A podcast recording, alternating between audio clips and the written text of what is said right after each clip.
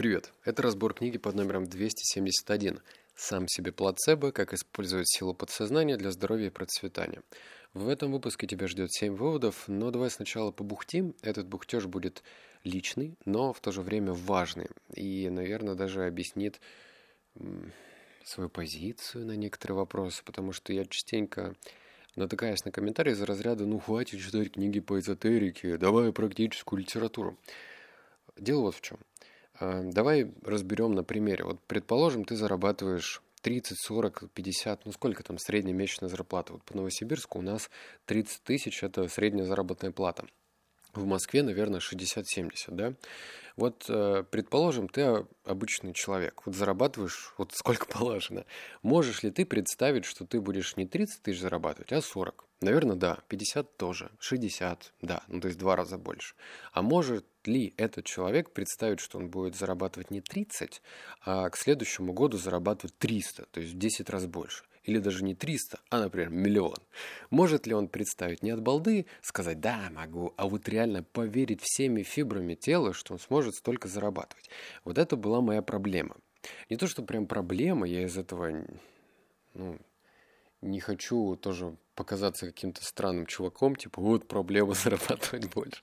Но какие-то такие умственные установки мне мешали поверить, что я могу зарабатывать какую-то цифру. Сейчас объясню. Мне Значит, э, моя жена подарила...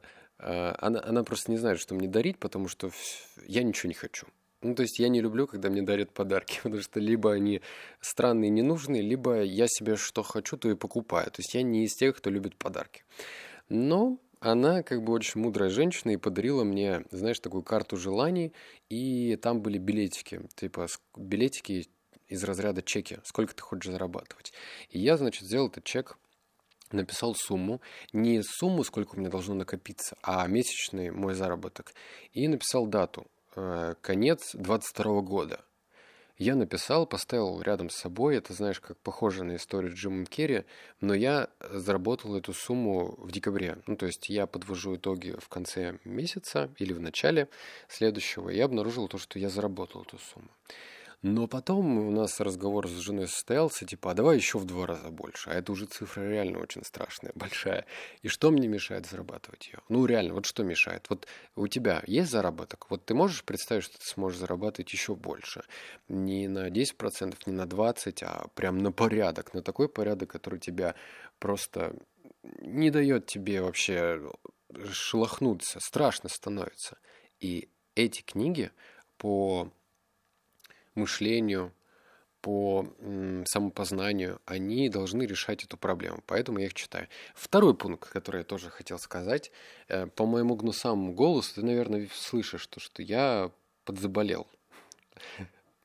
Должен был матерок стать, но подзаболел я. И это как бы очень странно, потому что я на протяжении уже двух лет говорю, я не болею, я веган, здоровый образ жизни, что, где, простуды, точно не про меня. Но я был в Африке недавно, и я совершил очень плохой поступок, как по мне. Я не буду говорить какой, но, в общем, я совершил плохой поступок, и я, блин, был на 100% уверен, что я заболею. И так и случилось, я заболел но не вот этим вот штампом коронавируса какой-то там, а просто простудой. То есть мне не знобит, мне ничего не, не температура, но у меня заложен нос и болит горло. Хотя с чего это, как, почему, у меня реально супер здоровый образ жизни, и я не понимаю. И он у меня уже вот это состояние полторы недели. То есть я, я и травы пью, и БАДы, и нифига не помогает.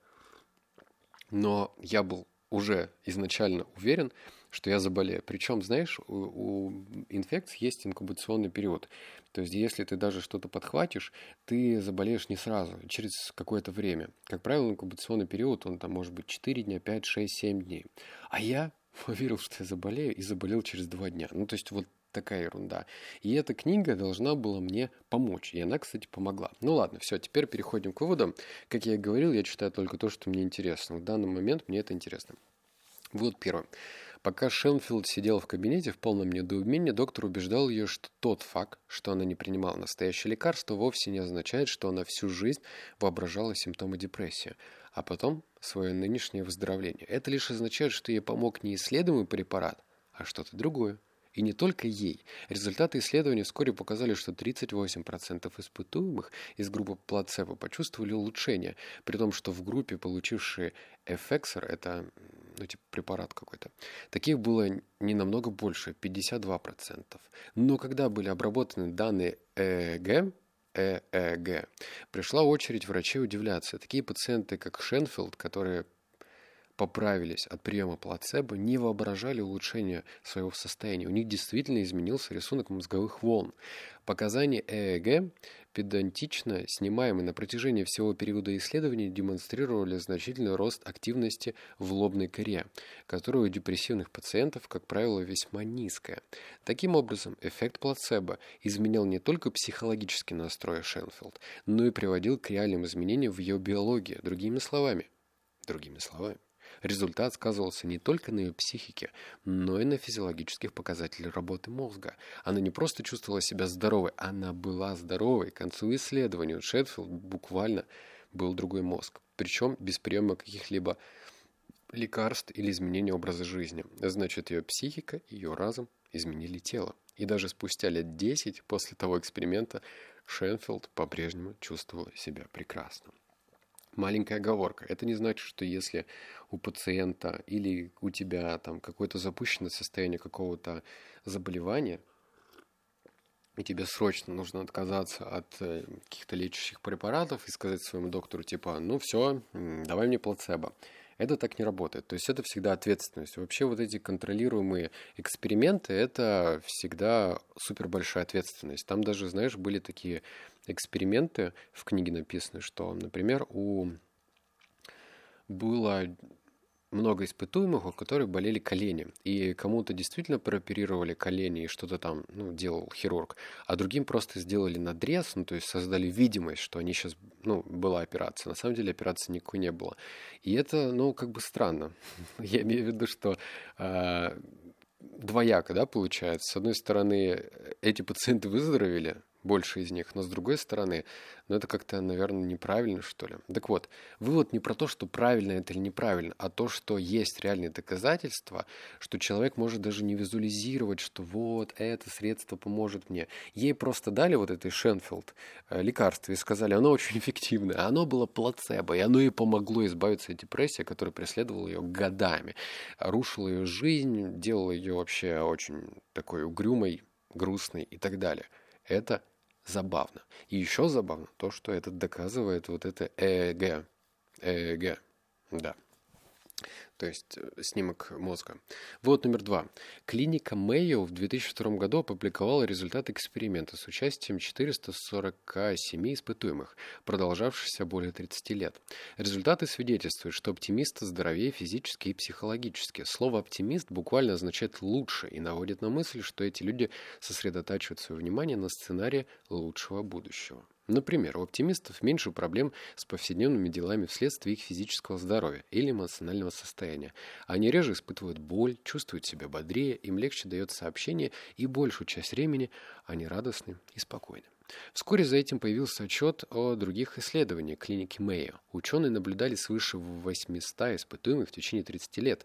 Исследования показали, что оптимисты живут дольше пессимистов. Исследователи Ельского университета наблюдали 660 человек в возрасте 50 лет и старше на протяжении 23 э, лет и обнаружили, что люди с положительным настроем по поводу старения живут более чем на 7 лет дольше тех, кто настроен отрицательно. Причем настрой имел гораздо большее влияние на долголетие, чем кровяное давление, уровень холестерина, курение, избыточный вес и даже уровень двигательной активности конец. Если ты до сих пор думаешь, что оптимизм это не про меня, я реалист, я или пессимист, может быть, хватит. Может быть, реально тебе стоит э, отбросить этот ярлык и попробовать себя э, в роли оптимиста хотя бы. Если тебе недостаточно этих данных, то что-то не так с тобой. Потому что быть, ну, знаешь, вот когда говорят тебе прописные истины, ну, совать пальцы в розетку – это плохо. Ты такой, нет, совать пальцы в розетку – это хорошо. Ну, то есть это странно, да? Если тебе говорят научные данные, что быть пессимистом плохо, а ты такой, нет, пессимистом быть хорошо, то это еще раз тоже странно. Так что, может быть, хватит? Может быть, хватит быть пессимистом, реалистом, а быть оптимистом – это просто, ну, дает тебе пару очков по сравнению с другими людьми. Вот номер три. Так, что это говорит о тех убеждениях, которые мы придерживаемся, о тех мыслях, которые роются в нашей голове? Насколько повышается наша готовность подхватить грипп, когда всю зиму напролет, куда ни глянь, нам твердят в начале сезона заболевания гриппом и необходимости сделать прививку. Забавно, что эта книга там ну, написана давно, можно поменять слово «грипп» на коронавирус. Может быть, мы вовсе не заражаемся от какого-нибудь больного гриппом, а заболеваем от того только, что готовы к этому – как те астматики, которые пережили острый, ну там, ладно, пропущу это. Не потому ли мы с возрастом страдаем от артрида, тугоподвижных суставов, плохой памяти, упадка силы, снижения сексуального влечения, что нас с утра до вечера пичкают этой картиной возрастных изменений. Ведь нас нещадно бомбят всевозможными статьями, объявлениями, рекламами, телевизионными шоу, информационными сообщениями. Какие еще самореализующиеся пророчества создаем мы в своем уме, сами не ведаем, что творим, и какие прописные истины мы можем успешно а, обратить вспять, попросту отметая их избирая новые убеждения. Я оставлю тебя на подумать и сделаю глоток чая. Кстати, про глоток чая. Забавный пример. В общем, моему менеджеру написала, написал человек, парень, что типа хватит причмокивать чай, это вообще не культурно, некрасиво. Вот у меня два примера. Вот э, как бы я же деньги с тебя не беру за подкасты, правильно? И создаю ощущение, что мы с тобой сидим, ну, где-нибудь в кафешечке. Ты там ешь, я ем, пью чай и так далее. Вот прикинь, мы с тобой сидим, и ты такой, а ты можешь вообще-то, когда говоришь, не причмокивать чая, да? Вот, но я же это делаю ради удовольствия, это не моя работа, и ты тоже, ну, как бы получай удовольствие, не обращай на это внимания. Или посмотри на Артемия Лебедева, у него привычка, он начинает свои видео из разряда «Главная новость дня, я купил новые трусы, ха-ха-ха». Ну вот Типа ему тоже можно сказать, что это за главная новость дня, да? Короче, вывод про что? Про то, что если посмотреть на наше информационное поле, э, ну, про телек уже говорить, наверное, неуместно. Я не знаю, кто его смотрит. Ну, наверное, взрослые люди только. А, может быть, просто смотреть на это с другой точки зрения, у нас же действительно есть такое своеобразное клише. Типа, у мужика начинается кризис среднего возраста, и эти цифры, ну, весьма странные, там 35, 40, 45 лет. И такое ощущение, что всех уже готовят заранее, что у тебя прям нещадно наступит этот кризис среднего возраста. А что если бы ты просто не знал об этом? Ну вот, просто не знал, чтобы есть какой-то кризис. Возможно, ты его бы даже и не коснулся. Это знаешь, как там тоже приводился эксперимент, в общем, э, значит, было какое-то лечение, и испытуемым сказали, что, значит, после лечения ты будешь чувствовать тошноту. И эти испытуемые начали чувствовать тошноту даже до этого лечения. То есть, прикинь, они просто их проинформировали насчет этого, и они начали чувствовать тошноту. Хотя на самом деле никакой тошноты не было. Это было плацебо. Вот номер четыре.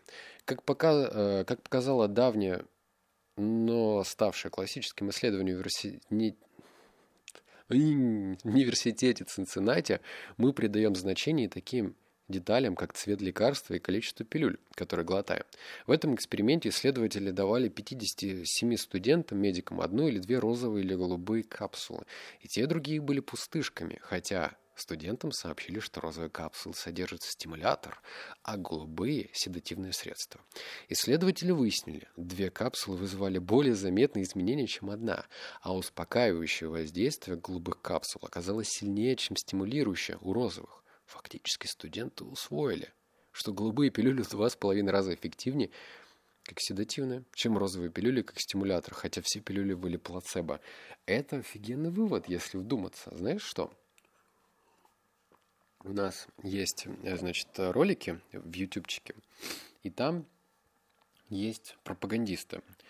Они утверждают, что вот, например, там БАДы – это все херня полная, нужно лечиться лекарствами.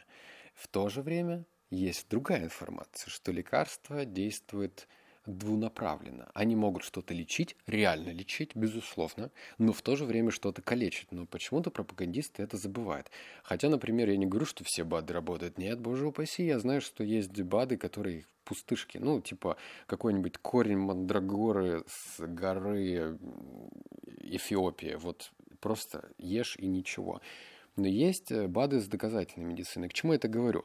К тому, что, вот, например, если человек принимает какие-то БАДы, То есть экологически чистые добавки. Кстати, у тех же БАДов есть сертификаты, у них есть знаки, как они знаки называются? Ну, в общем, есть дешманские, которые тебе могут реально там сено положить и сказать, вот, все, геморрой проходит очень быстро, вот, отвечаю. А можно, ну, там, сертификатами, с разными там проверками и так далее, и с доказательной базой. Вот, например, куркумин. Вот куркумин. Вот кто будет утверждать, можно прям в гугле вбить про куркумин кумин и почитать исследования. Или Бакопа Мольере, или, например, Ашваганда. Вот, вот то, что работает реально. Или, например, гриб, как он называется, ежевик гребенчатый, с доказательной базы, с доказательной. Вот. И э, к чему это? К тому, что, например, даже если, даже если, предположим, ты взял какие-то добавки, монодобавки, я не говорю, что нужно брать, есть такие тоже нутрициологи, которые говорят, что нужно пить горстями разные добавки. Это тоже бред. Не надо так делать. Нужно пить очень дозированно, аккуратненько.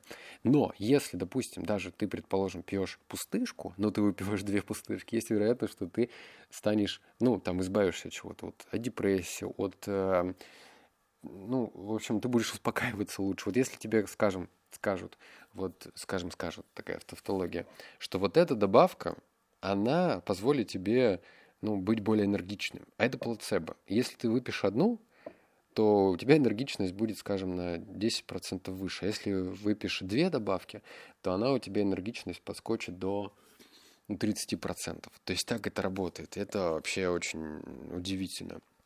Вот номер пять. К чему приводит размышления э, про публичное выступление? Вот давай представим себе ситуацию. Ты жутко боишься выступать публично, естественно. Ты выступил, и все пошло наперекосяк, все очень плохо. И вот тут рассказывается про эффект плацебо. Наконец, после самоуничтожительной пытки того дня, когда тебе только по счастливой случайности не закидали тухлыми яйцами или гнилыми помидорами, ты поехал домой после выступления имеется в виду. По пути ты снова и снова бредил, бередил свои раны, воспоминания произошедшие. И каждый раз, на все лады воспроизводя эти переживания, ты вызывал одни и те же химические изменения в своем мозге и теле. В известной степени ты многократно повторил пережитый опыт, продолжая процесс выработки условного рефлекса. Поскольку твое дело, тело действует как бессознательный разум, оно не понимает различия между настоящим событием, которое – породило эмоциональное состояние, и теми эмоциями, которые ты испытываешь, когда перебираешь память это событие. Твое тело словно пребывало в том же самом переживании снова и снова. Хотя ты сидишь в одиночестве в уютном автомобиле, твое тело физиологически реагирует на воспоминания, как будто ты заново переживаешь это публичный провал прямо сейчас. Кроме того, ты закрепил синаптические связи, обеспечил переход воспринимаемой о неприятном событии из кратковременной памяти в долговременную. Значит, смотри, вывод и вообще сама книга, она делится на две части. Сначала идет история про плацебо в виде э, таблеток, ну, когда приводились примеры, вот, значит, испытуемый, он болел тем-то, тем-то, ему дали такую таблетку, и все, и он выздоровел. А вторая часть книги идет про плацебо на ментальном уровне, когда ты сам в это веришь. То есть ты можешь давать себе якобы таблетку, ничего не глотая. То есть ты сам себя убеждаешь в том, что что-то работает или не работает. Здесь раскрывается пример. Вот если у тебя что-то не получилось, и ты едешь, например, в машине, за рулем и начинаешь размышлять, как у тебя это не получилось, ну то есть прям вот эту пленку переигрывать, переигрывать, переигрывать, переигрывать, ты прям у себя утрамбуешь, зацементируешь эту реакцию, и в следующий раз, когда тебе придется выступать или не придется, то ты моментально вспомнишь это. У тебя прям, как это называется, самопроизводящее пророчество. Ну, в общем, ты будешь прям подвержен тому, что ты когда-то себе накрутил. А лучше вообще не накручивать. Если что-то не получилось, ну, обосрался и обосрался, идем дальше. Ну, ладно, ничего страшного. Вообще, меня греет та мысль, что на самом деле люди все эгоисты. Они думают о том, вот, например, Э, там выступает человек на сцене. У нас что у нас, я говорю. Просто на него смотрит, скажем, 300 людей. И вот этот вот человек, спикер, думает, ну вот, я вот где-то здесь вот рукой неправильно махнул, и походка у меня была зажата, и вообще сутулился. А на самом деле эти люди могут витать в своих мыслях. Кто-то думает о том, что он вообще кота не покормил. У кого-то на носу огромный прыщ, он думает, а как вот вообще он выглядит со стороны. А другой думает о том, что его могут уволить, потому что он сейчас на этом семинаре. Да, и такое может быть. То есть каждый в своих мыслях, и каждый чувствует свою уязвимость по отношению к другим людям. Понимаешь? И эта мысль очень греет. А никто не зациклен на тебе, родимом. Родники, никто не зациклен. Даже если у тебя прыщ на носу. Хотя... Вот, вот, номер шесть. Не счесть профессиональных спортсменов, которые тоже с оглушительным успехом применяют мысленную репетицию. Это игрок гольф Тайгер Вудс, звезды баскетбола Майкл Джордан, Ларри Берт и Джерри Уэст, бейсбольный питчер Ройд Холидей, Халлидей и многие другие чемпионы по гольфу.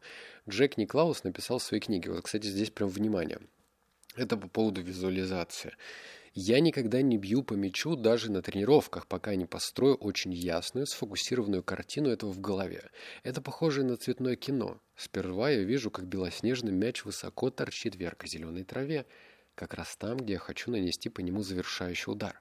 Затем сцена быстро меняется, и я вижу, как мяч прилетает туда, его путь, траекторию, вид, а также приземление даже отскок. Потом происходит что-то вроде затемнения – а уже следующая сцена иллюстрирует, как я делаю нужный свинг, который воплотит предыдущие картины в реальность. И лишь в конце этого короткого частного голливудского представления я выбираю клюшку и подступаю к мячу. Тут два подвывода. Первое – это то, что визуализация, даже три подвывода, что визуализация – это вообще-то очень даже рабочая вещь, и об этом говорят чемпионы – Чемпионы, чемпионы, они об этом говорят. В открытую. Во-вторых, не нужно визуализировать результат. Вот этот вот, кто он там, Джек Никлаус, он не говорит о том, что я представляю, как на подиуме мне вручают кубок. Он говорит про процесс, он визуализирует процесс. И третий подвывод, он визуализирует процесс во всех деталях и тонкостях. О том, какая трава, как он ударяет по мячу, как этот мяч отскакивает. Обрати на это внимание. Не просто представляй, как ты зарабатываешь миллион долларов и покупаешь себе, что ты там хочешь, а представляй процесс. Вывод номер семь. Он сложный. И, кстати, вот по поводу сложности. Я, ну, вот такие вот книги про мышление, про подсознание, они даются не всегда легко. Потому что нужно ну, прям углубляться. Если книги по маркетингу, по продажам, они понятны, вот инструмент, иди, внедряй, пробуй, смотри, что из этого получится. То книги такого типа, они э, некоторые вводят в ступор. И я даже ради интереса посмотрел, что у Джо Диспенза вообще происходит. Я о нем узнал еще во втором, по-моему, фильме «Секрет» или в первом фильме «Секрет», и он тогда выглядел молодо, а сейчас я посмотрел, ему там 50 с чем-то лет, и он выглядит молодо, нашел страничку в Инстаграм, там целая комьюнити русская, офигел, больше 100 тысяч человек. В общем, интересно, интересно, что такое вообще поддерживается, и там рассказывается все более подробно, вот эти практики. Потому что из книг не все удается сразу понять, применить. Вот я тебе сейчас прочитаю седьмой вывод, а ты вот поймешь, о чем я. Как продолжение нашего эго, аналитический ум защищает нас, помогая выстоять и выжить в нашем внешнем окружении. Ведь на самом деле одна из главных функций эго сводится к защите. Он постоянно просчитывает ситуацию во внешнем окружении, оценивает обстановку в поисках самых выигрышных решений. Он заботится о нашем драгоценном «я». Твое эго даст тебе знать, когда появится потенциальная опасность и заставить отреагировать на угрозу. Но когда наше эго выходит из равновесия, из-за шквала гормонов, стресса, аналитический ум становится сверхозабоченным. Теперь уже он работает не на нас, а против нас. Мы становимся чрезмерно аналитичными и негативно настроенными, а наше эго чувствует, что пора уже взять управление на себя, чтобы защитить личность. Оно пытается властвовать над э, последствиями. Оно прогнозирует, что ему нужно сделать, чтобы создать гарантированно безопасную ситуацию. В результате оно копит обиду, чувствует боль и страдает. И не может выйти за пределы ситуации. Оно будет неизменно избегать незнакомых обстоятельств, рассматривая их как потенциально опасные, потому что с точки зрения эго неизвестному доверять нельзя. Эго хочет того, чего хочет, и оно сделает все, что потребуется, чтобы это получить. Ради защиты оно может хитрить, манипулировать, соперничать и лгать. Чем более стрессовой является твоя ситуация, тем сильнее она нуждает твой рассудок анализировать твою жизнь. Когда это происходит, ты фактически уводишь свое сознание все дальше от мудрости, подсознания, где могут происходить настоящие изменения. Сложно. А, объясню почему. Вроде вывод, если его, так знаешь, препарировать, он получается таким не совсем очевидным. А, до этого в книге приводился пример про внушаемость людей и гипноз. Например, там взяли 10 человек, и из них, очевидно, не все внушаемы гипнозу. Какой-нибудь один человек может быть прямо внушаем хорошо, другие вообще никак. От чего это зависит? От того, что э, э, один человек может, например, прислушиваться к своему эгу через аналитическое мышление. То есть он всегда рассматривает как логикой. Там, если это случится, то это повлияет на то-то. А другие люди, например, они общаются с этим миром через чувства, прежде всего. Аналитический ум у них второстепенен или третьестепенен. И здесь вот подвох. С одной стороны, автор говорит о том, что если ты хочешь в хорошем смысле самовнушаться – ну, например, ты говоришь себе, я уже больше не опаздываю, а если ты опаздывал все время, я там успешный человек, если ты не успешный, то тебе нужно отключать аналитический ум. С другой стороны, мир очень коварная штука. Очень много инфобизнес-тренеров, очень много каких-то пустышек, которые хотят завладеть твоим кошельком. И они тоже нацелен на то, чтобы ты отключал свой аналитический ум. И моя рекомендация, наверное, следующая. У тебя должен быть какой-то внутренний джойстик и две кнопки. Выкл и вкл.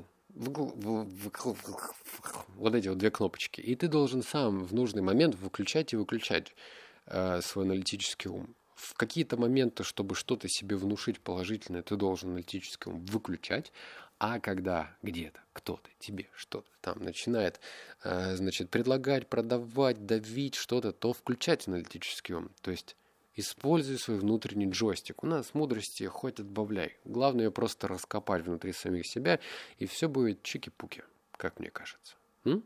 Ну, хорошо же получилось, да? Так что не болей. Вот я заболел и чувствую себя так себе. Соплей у меня столько, что можно ванну наполнить. А ну, надеюсь, что скоро все закончится. Все. И еще, так, ты, кто говорил, что я причмокиваю. Вот причмокивать это вот так, смотри. Вот это причмокивать. Все остальное не причмокивать. Обнял, поцеловал, заплакал. Услышимся в следующем подкасте. Пока.